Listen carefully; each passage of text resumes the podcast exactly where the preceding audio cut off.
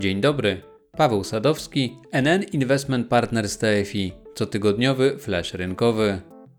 W komentarzu z 8 lutego bieżącego roku wspominałem o tym, że klienci indywidualni w celu poszukiwania dodatkowej rentowności poza rynkami obligacji skarbowych mogą podążać ścieżką wydeptaną przez globalnych inwestorów instytucjonalnych, którzy już od zeszłego roku drenują z dochodowości tzw. Tak obligacje spreadowe. Oczywiście, nie tylko w tym segmencie rynku można szukać możliwości generowania zysku, który ma szansę przekroczyć przychodowość papierów skarbowych czy poziom inflacji. Przy tej okazji warto dodać, że z najnowszego wstępnego raportu GUS wynika, że w styczniu ceny w Polsce były średnio o 2,7% wyższe niż rok wcześniej. Jeżeli ten wynik zostanie potwierdzony, to będzie oznaczało, że tempo wzrostu cen przebiło prognozy ekonomistów i było wyższe niż w grudniu 2020 roku. Spoglądając na historyczne stopy zwrotu, to w długim terminie zyski osiągane z posiadania akcji oraz surowców okazywały się skutecznym lekarstwem na postępujący spadek siły nabywczej pieniądza.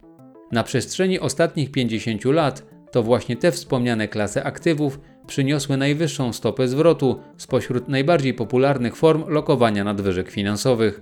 W latach 70. zeszłego stulecia, licząc od dołka do szczytu notowań w danym okresie, najwyższy zysk ponad 1300% przyniosła inwestycja w złoto. W latach 80. najwięcej, ponad 450%, zarobili posiadacze akcji japońskich spółek. Z kolei lata 90. to dominacja amerykańskich spółek technologicznych. Indeks Nasdaq w tym okresie wzrósł o ponad 800%. Natomiast w pierwszej dekadzie lat 2000 znów dominowały surowce. Cena ropy WTI wzrosła w szczytowym momencie o ponad 700%. Jeżeli chodzi o ostatnie dziesięciolecie obecnego wieku, to ponownie liderem pod względem stopy zwrotu okazały się akcje notowane na giełdzie w Stanach Zjednoczonych. Indeks SP 500 wzrósł o ponad 220%. Niezależnie od tego, że przytoczone przed chwilą historyczne stopy zwrotu robią ogromne wrażenie i mogą rozbudzać oczekiwania w odniesieniu do przyszłych zysków, to nie należy także zapominać o tym, że inwestycja we wspomniane aktywa wiąże się z większym ryzykiem niż posiadanie np. produktów, dla których inwestycyjnym fundamentem są polskie papiery skarbowe. Patrząc jednak przez pryzmat zeszłorocznej sprzedaży funduszy inwestycyjnych, to trudno nie zauważyć, że produkty z udziałem akcji oraz rozwiązania surowcowe zaczynają zyskiwać na popularności wśród klientów. Niewykluczone, że w bieżącym roku dynamika tej inwestorskiej atencji jeszcze przyspieszy, zwłaszcza w odniesieniu do funduszy rynku surowców. A jest ku temu kilka powodów.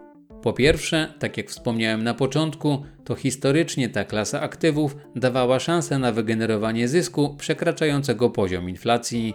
Po drugie, w długim okresie towary generują stopy zwrotu różniące się od wyników indeksów akcji czy obligacji. W związku z tym uzupełnienie portfela inwestycyjnego o produkt oparty na rynku surowców może pomóc ograniczyć jego zmienność. Dodatkowo w relacji do rynku akcji szczególnie istotna jest niska wrażliwość cen towarów na zmiany cen spółek nowych technologii, których udział w indeksach akcji znacząco zwiększył się na przestrzeni ostatniego roku. Po trzecie, w ostatnich latach indeks surowców, dający ekspozycję na zdywersyfikowany portfel towarów, miał relatywnie gorsze wyniki niż np. rynek akcji. Dla przykładu, indeks towarowy Bloomberga przez ostatnią dekadę spadł o 50%, podczas gdy wspomniany na początku komentarza indeks SP 500 zyskał ponad 200%. W związku z tym mamy do czynienia z olbrzymim niedoszacowaniem surowców względem innych klas aktywów. Obecnie coraz powszechniej oczekiwane jest wprowadzenie rządowych programów infrastrukturalnych w celu pobudzenia gospodarki, co zwiększyłoby popyt na surowce używane do procesów produkcji i w sektorze budowlanym. Ponadto Odłożony popyt inwestycyjny przedsiębiorstw może przyczynić się do zwiększonej presji popytowej na rynku towarów, co również może podnieść ich ceny. Rynek zaczął już dyskontować taki scenariusz. Niedawne wzrosty cen surowców spowodowały, że indeks towarowy przełamał spadkowy trend rozpoczęty w 2011 roku. Po czwarte, inflacja zmniejszając realną wartość tradycyjnych instrumentów finansowych często oznacza wyższe ceny surowców. Przy obecnej stymulacji monetarnej wielu banków centralnych jednym z potencjalnych scenariuszy jest wzrost inflacji, jako konsekwencji między innymi zwiększenia się podaży pieniądza. Ponadto prawdopodobne wprowadzenie programów infrastrukturalnych również powinno wzmocnić popyt w tej klasie aktywów, podwyższając ceny surowców, które są częścią koszyka inflacji. Dodatkowo większość towarów wyceniana jest w dolarze amerykańskim, dlatego surowce powinny być dalej beneficjentami deprecjacji tej jednostki płatniczej.